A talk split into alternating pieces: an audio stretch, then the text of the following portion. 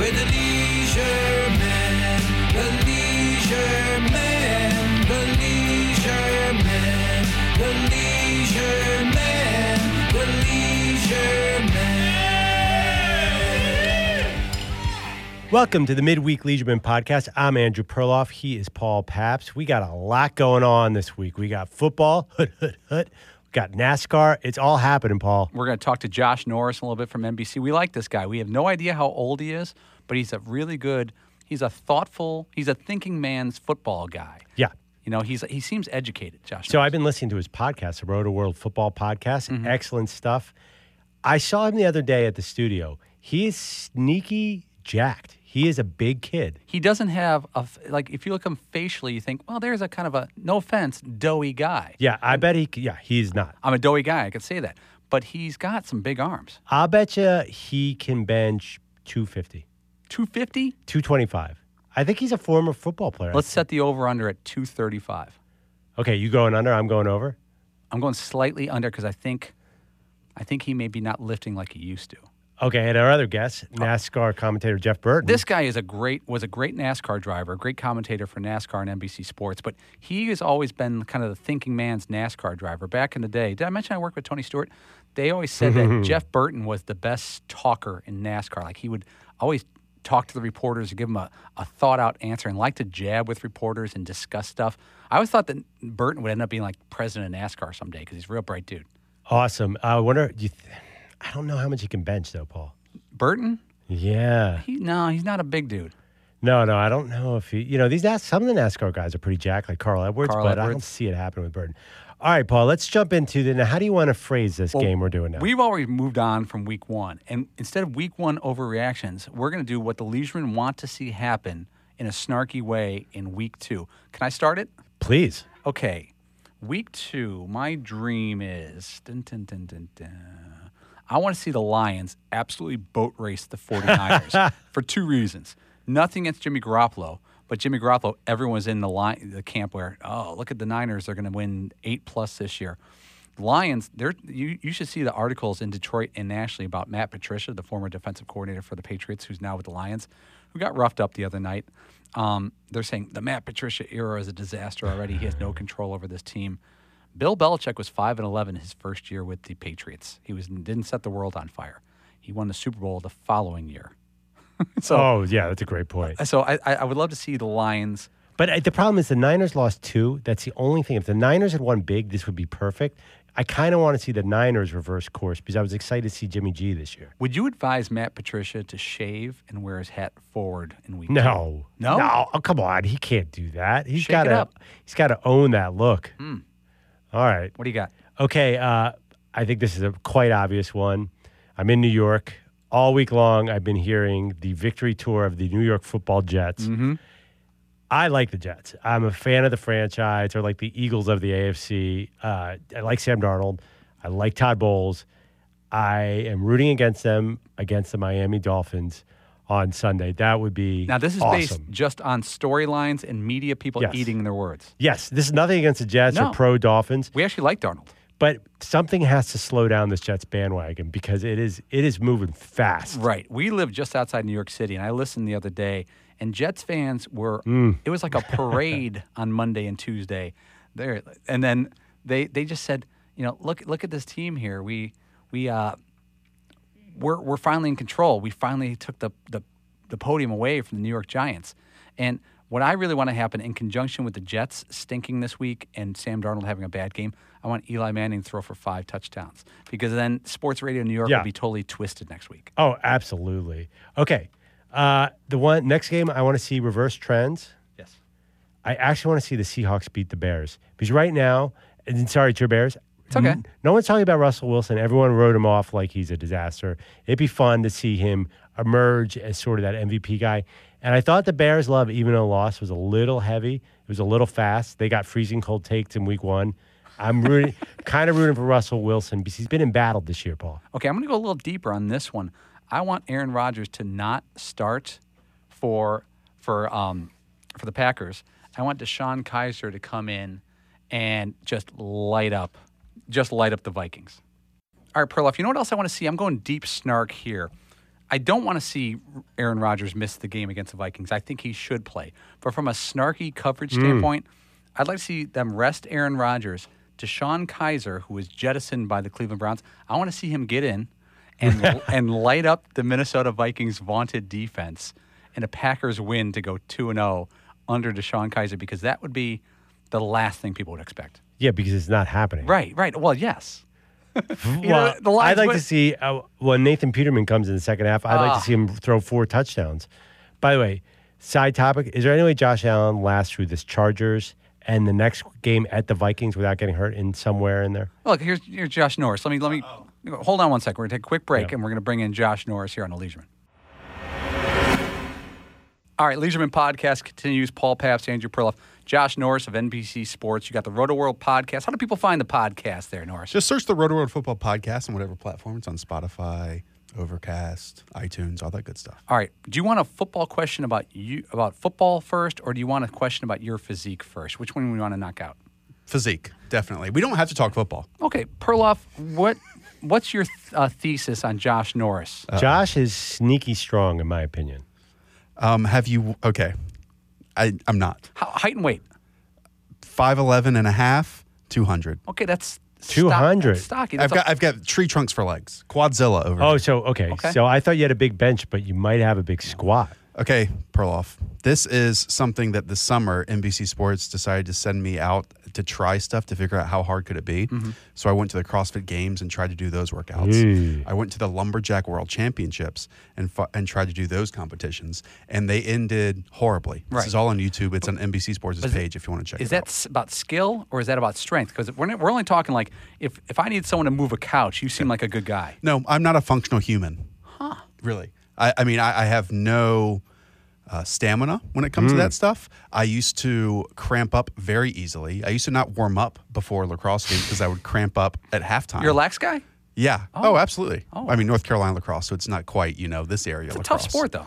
I loved playing lacrosse. Absolutely loved it. But no, I, I used to cramp up like both legs in the middle of the night, all that kind of stuff. And my combine workout is on YouTube as well if you want to check that So out. wait, uh, get It was recording. awful. What was your bench? How many times did you get two twenty Okay, up? so when I, I We mean, have, there a bet on different th- point, we, we have a bet on this, by the way. there were different points in life. Okay, are you talking about my peak? yes, your peak your bench peak. press. Peak. Okay, so senior year of high school, I was two thirty five and jacked. Oh, so that's some- that's where it comes Yep. from. And that was that was probably two twenty five six times. Oh, so what's your?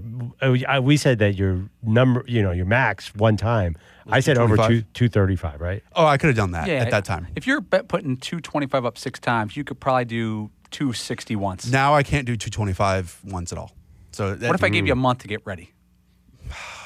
You know you can't deep down. Not during football season. like if, if there was if there was something at the end of this, Right. Like if I got to hang out with you guys for a week afterwards, No. yeah, I would. I, I How would do it. facetious is that? yeah. All right, Norris, let me get right at, to this because we're talking about Josh Allen starting in Buffalo. Yeah. If you were the GM of the or the owner or the coach of the Buffalo Bills, would you say, "Hey, we're not competing for a title this season. Let's protect our new franchise guy Josh Allen and wait till midseason, kind of like the Jared Goff plan years ago." Yeah. And then you also put yourself in position for a top 5 draft pick, or would you start him immediately? immediately. I'm one of these people that I, I don't believe that like sitting and waiting is a real thing.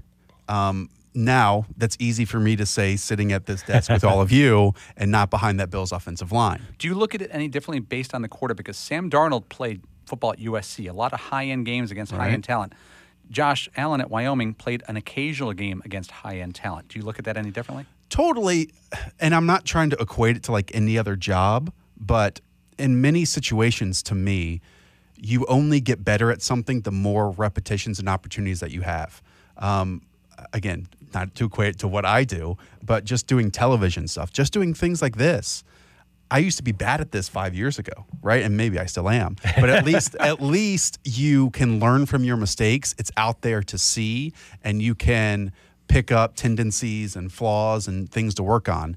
And I, I think that that can be the same thing in the NFL. Like I, I'm not one, one that believes that a quarterback can just sit at the practice field and hold a clipboard and they don't get reps in practice. I think the best way for them to improve and where strengths can get stronger maybe weaknesses can get a little bit better is just playing it as as long as mentally they can handle it. And that's something that we just don't know, obviously. All right, but you know, you're a fantasy expert. if someone said, "Hey, you know, I want to draft Josh Allen," other than the fact that he could run really well, that offense, you'd be insane to get to buy into any part of that offense. Everyone, and I listen. Peterman played terrible, but everything around him could not be worse. Totally. I mean, it's a it's a bad team right now, and defensively, where they've, you know, put and invested draft picks and money and all that good stuff. It was horrible against Joe Flacco and the Baltimore Ravens, who are not some offensive juggernaut, maybe, unless they've changed completely. Uh, so the Bills team is just not good. They're not good. I mean, they even traded Cordy Glenn to hopefully get into position, which they did in the first round. And so their offensive line is is worthless. It's bad right now. And there's nothing for him to succeed in in that first year.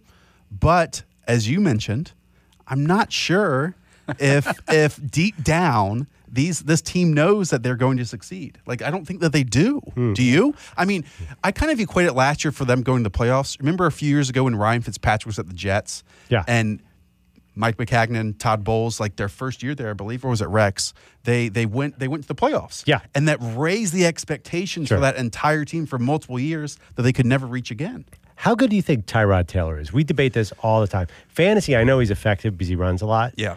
But as The a, Konami code as uh, he wasn't good last year as the Bills quarterback. Even the playoffs, the dude scored three points in a playoff game, and still, I feel like everybody's into him. And he hung in there last week. Uh, Paul, I want you to answer this too. I'm curious where everybody, where are we as a group in this room with Tyrod Taylor?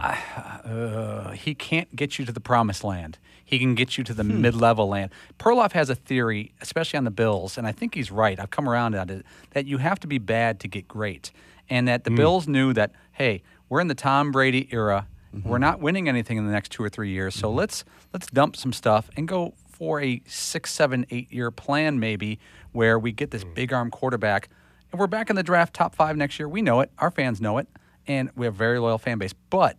Josh Allen someday in the post Tom Brady era can, maybe can get us to the promised land, and we don't really care about this year.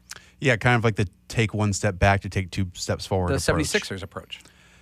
I, I could buy it. Um, now it would be more uplifting to me if the quarterback wasn't Josh Allen, but Right. that's kind of just my own individual evaluation. Quickly with the Tyrod Tyrod Taylor stuff, I think he's a top 32 quarterback in the NFL, and I think the fact that his team always wants to replace him is why people get defensive of him. Right. You know, like he's not the guy for them that they see long term, but he's a, a starter in the NFL. So I, I, I do believe that because of that, people attach themselves. He's like, look, he's not as bad as his coaches and GMs and whoever trying to get rid of him, Right. that he's a capable starter. Right. just like you, Josh, I love week one overreactions. Yes. And I try to avoid them, but it's tough because when you're in the swimming pool, you swim. And which is your which um, week one overreaction that I've read over the past three days do you think has legs? Dak Prescott is not a franchise quarterback, or the Lions made a uh, mistake hiring Matt Patricia, who is not a head coach. Which is your favorite? And it might have legs. the, the second one with Matt Patricia, I mean, could it be any earlier to say that? Right. I- it's it's impossible to know. And then as soon as they lose by however many points it was, reports of well the veteran players didn't like him because of how diff like the headline was so difficult to then what it actually was because he was strict during training camp. Well, of course. Yeah. That's why you Where- hire a guy from the from? Belichick tree. Yeah, we don't like a strict coach as Lions. Well, okay. what, what about this one? Here's another possible overreaction. Will Ryan Fitzpatrick give back the starting job when Jameis Winston returns from suspension? Ooh, well, they're going against a Nick Foles led Eagles team this week. I mean, the Eagles are not the Eagles. So, yeah, if he goes 3 0, he is the starting quarterback. okay, I always look at stuff with quarterbacks and I always have to bring the money in, and you guys get this. Yes. Okay, Jameis Winston is getting paid like how much this year? Uh, oh, fourth year of rookie, what, or third year of rookie. So it's probably like 12 or 13 or 14, Is something he, like that. does he have one more year on his contract, an option year? two. yeah, I believe it's this year plus the option. Okay. Right. So if they were We could ever, easily look this up on computers. right, but that's no fun. but if they wanted to work their way out of Jameis Winston, now they have an opening maybe. If the Tampa Bay Possibly. Buccaneers think that this hmm. guy is not our future and we don't want to pay him hmm. and we don't want to give him that because he whatever contract he gets next, it's either going to be big or none. There's no middle ground. Totally. Absolutely. And and the team has to self-evaluate and it, it comes to the time when self-evaluation is probably one of the most difficult things in the NFL, right? The same thing goes for Marcus Mariota, man. Like I was Marcus Mariota's biggest advocate mm. coming out of school And I kind of laughed at how the, and I mean, I'm being honest here, how the Jared Goff, Carson Wentz draft class was talked so positively about compared to the Marcus Mariota, Jameis Winston one. But I think it was because coming out, those were at least proven players, we thought, because they were big programs, they've been starting for quite a while, whereas the other two had not been, um, at least at a high level. But Marcus hasn't played well. Like, Yeah. he- and he's been injured. But he does it quietly. Like there's no he's got no- Exactly. he has no baggage, and he. he I always liked Mar- Mariota because he seems like a nerd, and he seems like he stays home on a Saturday night watching tape. And I always thought that would translate eventually. the thing is, he's had excuses in the past, built-in mm-hmm. excuses. Mike Mularkey was his excuse, Right. right. No wide receivers was an excuse. No running game was an excuse. It's all gone now. And now he's Matt LaFleur, who obviously comes from Sean McVay's tutelage in some ways. Mm-hmm.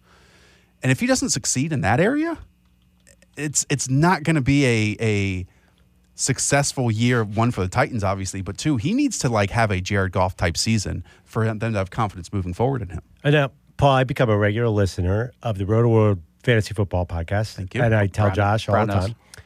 Now, one of the players that he is totally infatuated in love with is Titans receiver Taywan Taylor, I believe. so this is part of why he's. over. Am I wrong about that? It's o- no, it's over. It's Yeah. sadly it's so over. Yeah, yeah. What's crazy though, and ah. this is this is what happens. It's over already? Well, this is what happens with the preseason. Okay, so what you see in preseason when you follow it on Twitter are are just the beat writers saying, "Oh man, this guy's making a play," and then Right. they post clips of him and like all his yardage during the practices.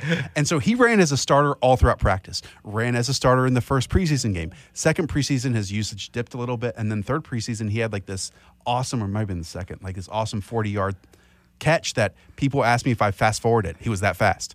But then he started running behind Tajae Sharpe, started running behind Rishard Matthews. Ah. he got like nine snaps in the season opener. And so you go from, as you know, and all the listeners know, that like, oh, I'm I'm hyping up Taywan Taylor, it's Taywan time. And then you just have to stop talking about so it you're more because a, it never happens. You're more of a preseason overreactor than a week one overreactor. 100%. I did a nice preseason overreaction about four weeks ago where John Kelly, the running back out of Tennessee, who's a good player, I saw him a lot in the Oh, yeah. preseason with the Rams. Like, boy, they are really covered if uh, if something happens to Todd Gurley. And I think I said to Andrew Perloff, I go, you know what? Maybe they should think about a two back offense. He goes, yeah, they just paid Gurley like a zillion bucks. Yeah. And they're going to give him 11 carries a game. And you know, uh, John Kelly was inactive on the first game. Of course he was. Of course he was. But I'm, I was a big John Kelly fan coming out. Of, Oh, he's yeah. a great skateboarder, by the way. That's by the what way, he attributes his balance Good to. call. Another guy that you I know you were into, and I have him on many teams, and this has NFL relevance. I don't think Leonard Fournette's going to be healthy this year. I- I, I honestly don't think. I think the Jags are a Super Bowl team. I mean, there's no doubt they are so talented. Yep. But I don't see this Leonard Fournette experiment Well, working. hamstring in week one is never a good sign. And look, he he looked awesome on his first 12 carries, and those 12 carries and 12 touches, I should say, were in the first quarter and a half. I mean, he would have finished that game with near 30 touches and would have been great. And now with his hamstring issue, we don't know how serious it is, but it's not like those things just go away during the season. I'm with you. I'm with So, you uh, 100%. how- where are we as a room on the Jags as a Super Bowl contender? They're close, man. They have a Pro Bowler at nine positions. I don't want to be that guy. I'm going to be that guy. I just look at that offense with Blake Bortles and say, what if they just had Teddy Bridgewater at quarterback? Mm. But be, and here, here's the thing, with Blake Bortles, whenever you watch him, think about this. Ask yourself when he made the decision to who he's going to throw the football to, and I would say at least eight out of ten times he made that decision as soon as he got the play call in his head or when he's breaking the huddle. Because you see him right after the snap, just focus on one person. You ra- and then maybe dump it off. That's probably the two out of the ten times but he's he's not someone that's going to see what the defense is doing and then deliver the football to the open man. He truly is one of the few quarterbacks in the league that's starting that does focus on a primary receiver each and every passing play. And you- that's an issue. Are you a uniform guy? Do you get into Yes. like uh, the Rams had those? Uh, what's it? The Jets had white face masks They in did. week one. Those were hot. Because you can't you can't change your helmets Right. anymore because they want it to be stable for concussion related symptoms and stuff like Okay. that. But I guess you can change face masks and you can change decals. And so that's why the Rams, when they go with their old school unis, mm. can have the yellow horns Right. on and not just the gold ones. Who had the hip Or uniforms the, other day. Perloff, that we liked that looked like the movie Remember the Titans? Was Oh, it the Titans. it was. That, I was, It would make sense to be It makes Titans. sense. I think they went Remember the Titans with their. Who has the worst jersey? By the way, you like that, and America did not like it as much as you. I, like I think the the Dolphin blue It's pretty bad that when they go because we're not sure with a lot of that green. new blue. We can't figure out. Paulie and I are confused. There, there is one easy answer to this, and it's Tampa Bay. Yeah, I, I was going to say Tampa Bay. Oh, modern Tampa Bay with the Awful. digital clock numbers. digital clock the numbers. worst. If they go back, if let's say be- they announce before next season that they're going back to the cream skull uniforms, would you bump them up in your power rankings? Yeah, I mean, consciously or subconsciously, absolutely. Uh, yeah, it's a factor. You know, you, you have to. But and I think that's kind of going back, isn't it? Kind of the because look at the the Jags. The Jags went from like these gaudy uniforms to last year having like the the two color half and helmet half? to now they just like have block numbers Right. and that's it. Like it's the most simple uniform. And now they're league. more of a threatening team based on how they look. Okay, uh, I enjoy doing this alone, but I, I'd like to have you in the room. Careful. Crushing Paulie's spirits by pointing out, uh, Ah. going back to week one when the Bears were a Super Bowl favorite at halftime and then all of a sudden they're 0 1. You got any thoughts on Seahawks Bears, the Monday night game? I do. Is little Paul Pabst from the south side of Chicago going to be celebrating? You is will that going to be. be a tough one? Look, uh, name the Seahawks right tackle. It is someone. Germain Ifedi. There you go. Because every football analyst in the world is saying Germain Ifedi has no chance. Exactly. It's going to be a bad day for Germain Ifedi because here's the thing with Khalil Mack. Like we talk about him in the same vein as Von Miller and a lot of top rushers throughout the league, but the main difference with him is he often lines up on the right side. You know, mm-hmm. and so over top of that right tackle, and this is just a generic statement. Left tackles on teams are are have more skill than right tackles, almost universally. So when you put Khalil Mack on the right side, uh, that will make it a long day for obviously the right tackle. H- how the Bears defense will have to take the next step. They are very talented at every single level, but they need to find, and they have him potentially, the rusher that can be the counterpart to Khalil Mack. Obviously, in the interior, it's Akiem Hicks. But on the other side, Leonard Fournette did absolutely nothing against the Green Bay Packers. And that can help. Leonard the sec- Floyd. Leonard Floyd. Did I say Leonard Fournette? I think you did. Leonard Floyd. We'd love to have Excuse him. me. I'll Yeah. Fournette. I'll Uh, Jordan Howard's But, pretty good. but but Floyd but Floyd on the on the uh, opposite side needs to create some type of pressure, Hmm. either to clean up sacks or create pressure to force him out of the pocket as well. Why don't other teams put their best pass rusher on? Is that starting to happen on the right side if that they you have know a what? It's weaker probably a tackle? there? comfort thing. It truly is because it's the same thing with left tackles and right tackles. You know, I, at least me growing up playing Madden, I used to think Nice. that you can just you know switch a guy from the left side to the right side, but it's totally not Right. because. Think about it. When you're taking your drop set with your right foot, you're you're pushing back with your right foot. Okay, opposite side is left, and then with the balance and then the power with uh, keeping your left arm in if you're on the right side uh, to that interior rush, and then verse it's on the opposite end. You know, so it's it's everything's flipped, everything's inverted, and that has to be super. Donald Penn's doing it right now, a guy that's been in the league for ten plus years, switching from left to right. He's having issues because of it. It's not an easy transition. I was playing Madden about four years ago, five years ago, and I traded uh, Jay Cutler straight up for Dan LeFevour out of Central Michigan. and I got a bunch of other stuff with Oh, the my trade. gosh. And LeFevour was really good in Madden. He could move. Sure. He could move. He didn't throw deep, but he was a really nice Madden player, and he, it didn't translate in the pros. Do you know who I used to always trade for? This is a long time ago. I used to trade all the Panthers running backs like Deshaun Foster, uh, Stephen Davis, and I would run Michael Bates Oh. because Michael Bates had like 99 speed. wow. Because breakaway guy. exactly because Olympian, correct? And Wow. so I, I would just run him over and over and over. Did you again. edit his break, ta- tackle breaking ability? Did No, but then every once in a while you would build that massive guy that like just Si- runs over everyone. or a 99 six nine overall. defensive end. Yeah. Hey, real quick, which was more irresponsible? The Dallas Cowboys not taking a, a wide receiver in round one of the draft Yeah. when all, I think all of them were on the board still. Yep. Ridley, uh, the kid from uh, DJ Maryland. Moore. Yep. Or the Seattle Seahawks not taking an offensive lineman in the first four rounds of the draft, which was more irresponsible. Uh, the New York Giants taking a running back second overall and not a quarterback. So glad you're with us on this. That that's truly we talked about it. We just talked about it with the Philadelphia Eagles. We just talked about it with uh, L.A. Rams. A number of these other teams. When you are in a position in the top ten, you must take a quarterback if you're in need of Yep. one immediately Yep. or a year later, because your goal is not to be selecting in the top ten again. So take the chance when you have it. And the Giants certainly might not be in that position anymore to land their top one or two guys. And sure, maybe, and it, it certainly doesn't seem like it. It certainly seems like they were just locked in and taking Saquon Barkley. And long term, don't you agree that's just going to be viewed as a mistake? Oh, I mean, I, and I'm not, I'm not putting yeah. down Saquon Yeah. at all. Like he's a great running back. But we even saw Eli miss on throws in week one that could have won them the game.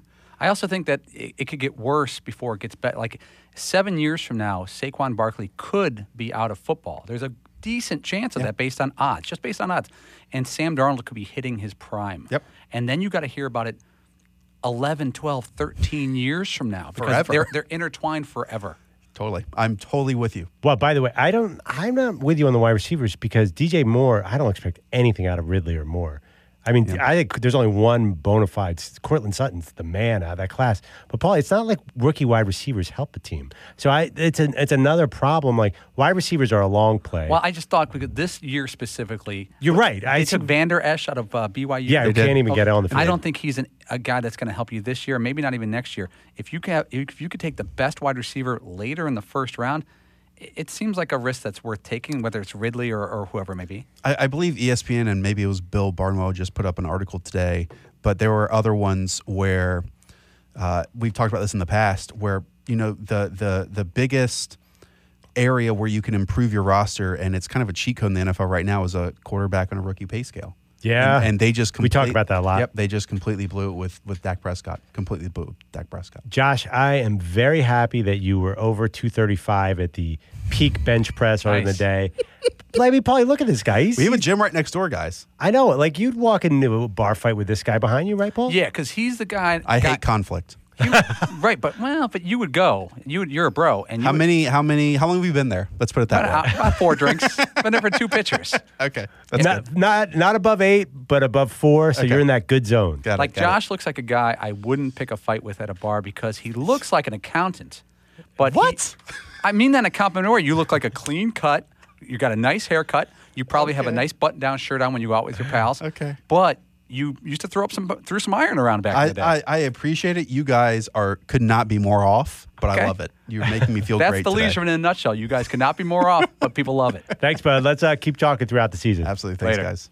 That was a lot of fun with Josh Norris from NBC Sports. He's a, he's a true football guy. He's a thinking man's guy. Coming up in a little bit, we're going to talk some NASCAR with Jeff Burton, the former driver who works for NBC Sports. But Perloff, it's tailgate season. Sure is. I was uh, I'm setting up one for October. Just letting you know, Rhode Island hosting Maine in a Northeast shootout. I, some, there's some pretty good football teams. Don't sleep. Do you know the date? Because I have October 20th, Dartmouth at Columbia. I'll go to that. But if you go to the week before, October 13th, we have a month. if you're going to have a tailgate, plan ahead. Don't be one of those guys who doesn't pick up food, drink. If you're going to get some drinks for your tailgate, get some Guinness. There's lots of Guinness. It's not just the pub where you get a pint of Guinness, though you should. Go to your local package store, go to your local grocery store, get a six or a 12 of Guinness. And people walk up to your tailgate and say, Whoa, whoa, whoa, this is an amateur hour. This isn't some l- light beer that does nothing for me. Now you're getting me stressed. Like, are you hiding some of these beers? You just you can walk up to a Paul Pabst tailgate At my and tail- grab a Guinness. You can. I stage my Guinness at the tailgates. I front a Yeah. few for show, and mm-hmm. then I keep the really good stuff, like the extra stout, in back more for me. That's why you are the most popular guy in the Yale parking lot. Get some Guinness at your tailgate today. All right, Perloff coming up this weekend, Sunday, 3 p.m. Eastern on NBCSN, the first race of the 2018 Monster Energy NASCAR Cup Series playoffs. This is when the run goes on, this is when it gets serious. Joining us now, Jeff Burton, great driver, maybe even a better analyst for NBC Sports. Jeff, you're out in Vegas. If I gave you, and I know you're not a betting man, Harvick and Kyle Busch or the field to win the title this year, which would you take? I would take Harvick and Busch. Uh, you know, I just they, they've been they've been excellent all year. Um, there's no reason that's gonna that's gonna stop. I don't see it. They've they've been consistently good. Um, you know, the thing about the championship though is you go to Homestead and you give a guy like Kyle Larson if he could find himself a shot. You know, at- Homestead, he's been really good there. Uh, you know, you get you get down to one race and anything can happen. But when I just look at their ability to step up at big moments, uh, the experience of having been there, done that, uh, the speed they've had all year long, those those two are just the favorites. It does feel like Harvick and Kyle Busch have separated themselves from the field. I mean, they're, they're drivers who've been doing it for a long time. Does it work in NASCAR like other sports where, as a driver, you have so much confidence coming into a Saturday or Sunday where you, you feel like you expect to win the race? Not you think you might, you want to have a good points day, but where have you ever been in that zone where you walk in and say, "This is this is mine today"? Hundred percent, and and you you walk into uh, events like that one and, and moments, um, and I think that's what they do. I think that that the very best they walk into the playoffs fully expecting to win, fully expecting uh, to go to Homestead and pull it off, Uh, the moment's not too big for them. Uh, they they relish in those moments where, you know, it's me against the world. Uh, and if you think about it, that's kind of those two's mentality is is that you know they kind of uh, you know they're a little bit rough. They they don't mind telling you what they think. They they kind of race with a chip on their shoulder. They they conduct themselves like that too, and uh, all that's beneficial to them. And and without a doubt, that that confidence, uh, and it's not arrogance. You know, arrogance is you're you're confident for no reason. Those guys have reason to be confident. Confident. They're future Hall of Famers for sure. Uh, and and when the chips are down, they they've proven over and over and over they can get it done. All right, Jeff, if I want to sound smart and pick maybe a bit of a dark horse Hmm. to come out on top, give me a name. You mentioned Kyle Larson. Is that the guy? Make him look good. So I'd go with Chase Elliott. Um, I, when I look at Chase Elliott and what he's been able to do this year, uh, he's been the leader of Hendrick. Um, he's been the guy that, that has carried Hendrick Motorsports. He was the guy when Chevrolet wasn't running all that well. Uh, he was still having decent runs. Uh, so I, I like I like what I like Chase Elliott, and I also like his his crew chief. His crew chief has you know been there. Uh, Alan Gustafson's been there uh, eleven times. He's been in playoffs, eight straight. Uh, so I like I like Chase Elliott. He's a guy that, that I would certainly look at and say he's a guy that can pull it off. Do you compare the role of a crew chief to a NASCAR driver to a caddy, where if things are going wrong in a race or you're losing it or if something's going wrong with the car, he calms you down and gets you to a place where you're focused on driving again? So, so not all the time. Uh, some crew chiefs, that's not their role. Uh, some crew chiefs, they let their spotter do that. You know, the spotter and the and the driver may have a really good personal relationship, and there's times that the the spotter needs to speak up and say, "Hey, man, uh, get it together, get your crap together." You know, you're you're letting this team down. Uh, you know, whatever it is, whatever motivating words that particular driver likes. Uh, sometimes that's a crew chief. Sometimes it's the it's the spotter. Uh, they kind of tag team it really. Uh, both both have a role, and it's different in every organization. You know, some crew chiefs are uh, very engineer minded. They're not, um, you know, not necessarily football coach leaders. You know what I mean? They're they're more engineer minded, and that's when I think the spotter needs to come in and be that guy. It's just, but it's just different from every single team. And some drivers don't need it. I mean, some drivers just quite simply uh, handle it by themselves, and the other drivers need help with it. What, what kind of driver were you in that regard? You're chatty. I, I was, I was, um, I was very, uh, I was an emotional driver, but I, I raced more with my brain than I did with my right foot. Uh, so I really never really had a spotter that had to, you know, constantly uh, calm me down and those kind of things. I was pretty, I was pretty calm. At least that's my the way I viewed it. All right, now if you look at Kevin Harvick and Kyle Busch, they're by far the favorites. Are there certain tracks? I've, I've watching the the chase, the playoffs as you call it now, that it seems like the leaders or the favorites hang back so they don't get caught up in an early race wreck. What are the the dangerous tracks for both Harvick and Busch for something like this?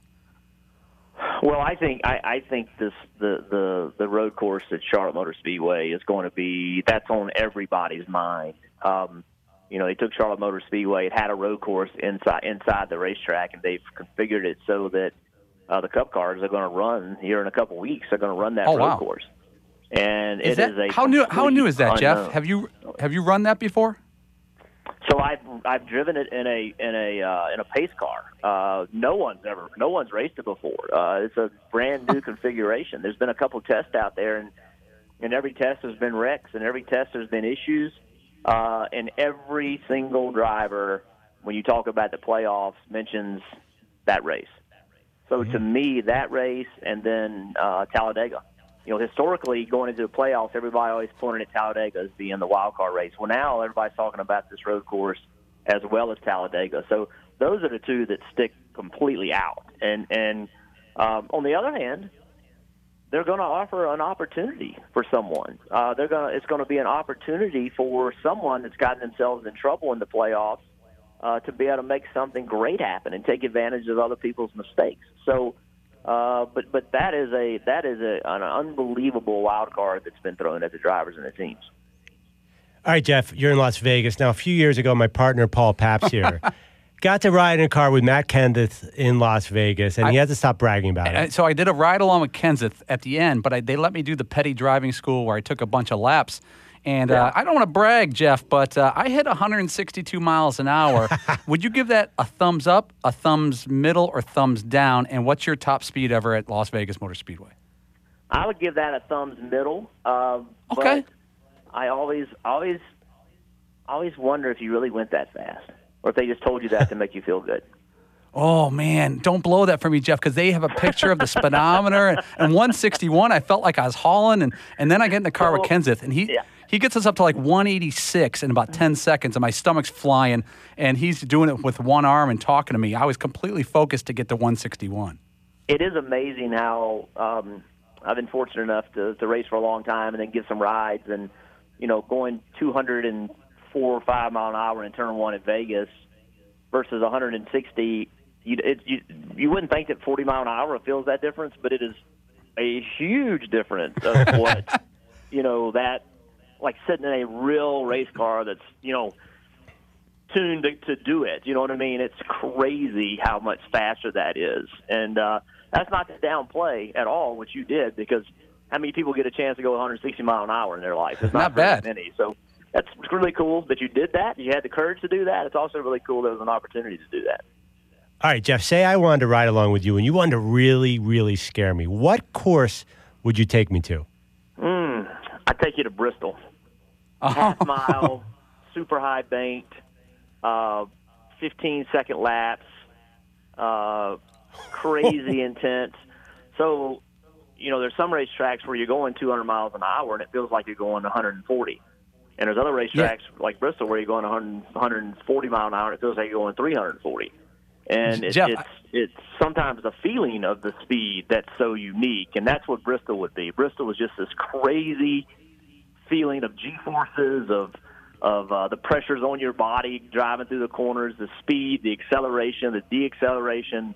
Uh, yeah, if I if I wanted to just say, okay, this is what driving a race car is about, that's where I'd take somebody. Bristol. Jeff, I, I know you know this guy. I used to work back in the day with the great NASCAR writer David Poole, and he'd be like, Yeah. "Bristol Motor Speedway is a million dollar go kart track. That's the biggest spectacle in sports because everyone should see it once in their life." He would scream at the top of his lungs.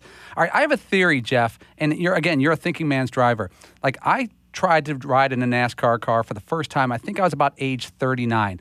I have a theory that that's one of those sports where you couldn't pick it up after probably age 25 because I think you have to unlearn fear as like a 10, 11, 12, 13, 14 year old to become a great race car driver of any discipline. I don't think a, a grown man, even one who's fearless, could learn to be a, a high end NASCAR driver if he started later in life. I don't think you could pick it up uh, at 16. I, I think that in today's world, with the availability for younger drivers uh, running go karts, uh, midgets, uh, just all kinds of things around the country, you know, kids start racing at five, six, seven years old now, and so you get a guy that's that's really committed to it and really loves it, and he's 17 years old and he's raced for 10 years. And I know you think, well, he's been racing against kids, but you have spotted him way too much time to catch up. Uh, the, the the the era of drivers coming in at at 15, at 16, 17, 18 is gone. Uh, it's now happening. Well, it's, it's like it's like you know, minor league base, not minor league baseball, um, uh, Pop Warner football and and Right. little league baseball, and, and it's, that's what it's turned into. So, yeah, if you're if you're, uh, I mean, to be honest with you, if you're not competing at a high level at 25 years old, you probably have no shot at this point. That's just the Do, way do you it's think, gone. in all seriousness, my co host here, Andrew Perloff, he drives on the highway every day to and from work. He's a 40 plus year old man. Do you think you could find a seven year old who could beat him in a midget racing uh, competition? anywhere in the country, I could find a seven-year-old that would beat him. I have a 2018 Honda. I get up to So let 85 tell- Let me tell regularly. you this story. So, so Go ahead. my son um, was racing quarter midgets and little small go karts. Okay, Right. the go karts are roll cages on teeny tiny little racetracks. Okay, and so I'm going and I'm, I see these parents and even me, you know, like yelling at my kids, saying, you know, come on, you got to do this better, you got to do that better. So I decided, well, what is it like to drive one of those? So I built one a little bigger so I could sit in it Uh huh. and you know this is at the you know not the prime of my career but at the highlight of my career i got in that thing And I'm going to tell you that I never complained again about my child driving because it was so damn fast. And I encouraged anybody who had a kid that was racing to get in that thing and drive it, and they would never complain about their kid again. I got out there with my kid who was seven years old, and he beat me to a pulp. So You're- you're a great driver. I'm going to tell you, and I, Mark Martin had the same experience. Mark Martin did the same exact thing, and I'm telling you, like it's crazy. You, now I'm not talking about, it is- but you get a really good seven, eight year old. Yeah, he would wear an adult out that doesn't have any racing experience. Jeff, I think we've just stumbled on a new show for NBCSN for the off season. You find seven year old drivers and take like 40, 50 year old men who think they know how to drive and put them on a nice short track and see what happens. That's gold TV. it would be an interesting. Now I'm talking about in quarter midgets. I'm not in real size cars, but I can I can bring some. Uh, I could bring some 13 and 14 year olds in Oh. full size late models that would would uh, would hurt your feelings pretty bad. That would be great. All right, we're all going to tune in this week in Las Vegas Motor Speedway, Saturday, 5 o'clock Eastern on NBCSN, and then Sunday, the big one, 3 p.m. Eastern on NBCSN, the first race of the 2018 Monster Energy NASCAR Cup Series playoff. Jeff, thanks a lot for hanging out with us. hey, thank you guys. Have a good day. Take care. That He, was he was being nice. Uh, he's being very nice. yeah, Jeff because a seven-year-old could he, he could beat me even worse than he said. I mean, we would have no chance if he can't beat a seven-year-old. How am I, am I going to beat a seven-year-old? Can you imagine being like seven, eight, nine, and getting into racing as a child? How much fun that would be! Because we used to go go karts at our local place. had, Go-karts are awesome. Like batting cages and stuff.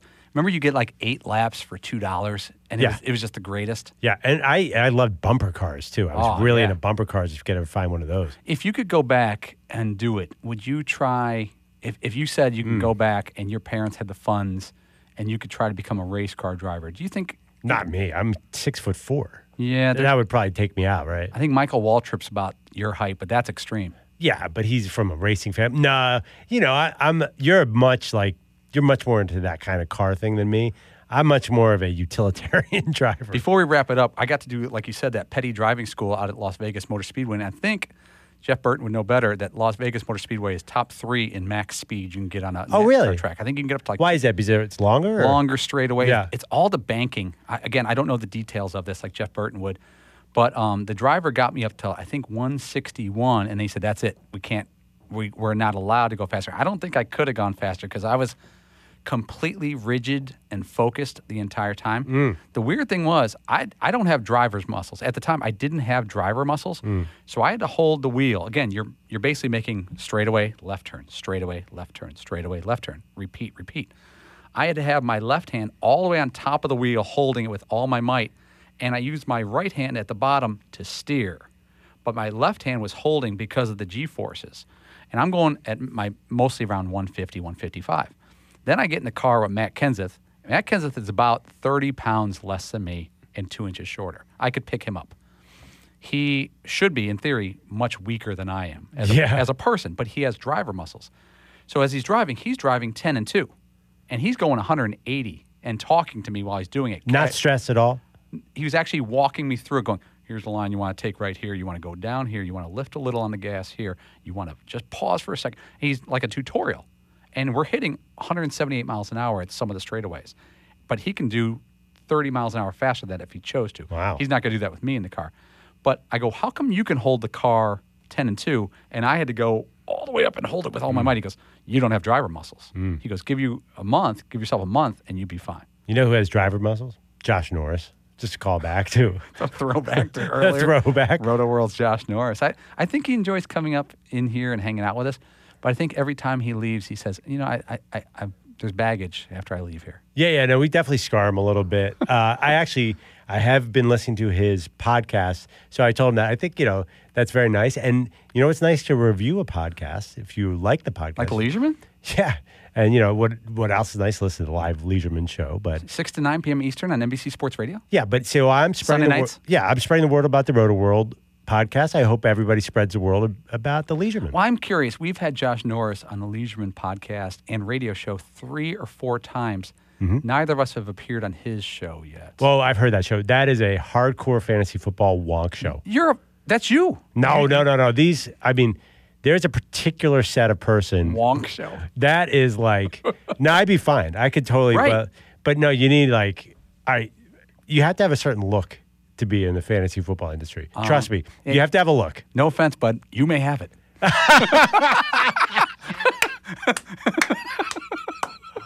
I love you. Oh. All right, that's a Leisuremen podcast. It was fun to have Jeff Burton on, the great NASCAR commentator, formerly a great driver. I'm sure he still is a great driver. Tune in Sunday, 3 p.m. Eastern, NBCSN for the NASCAR playoffs. They just get started.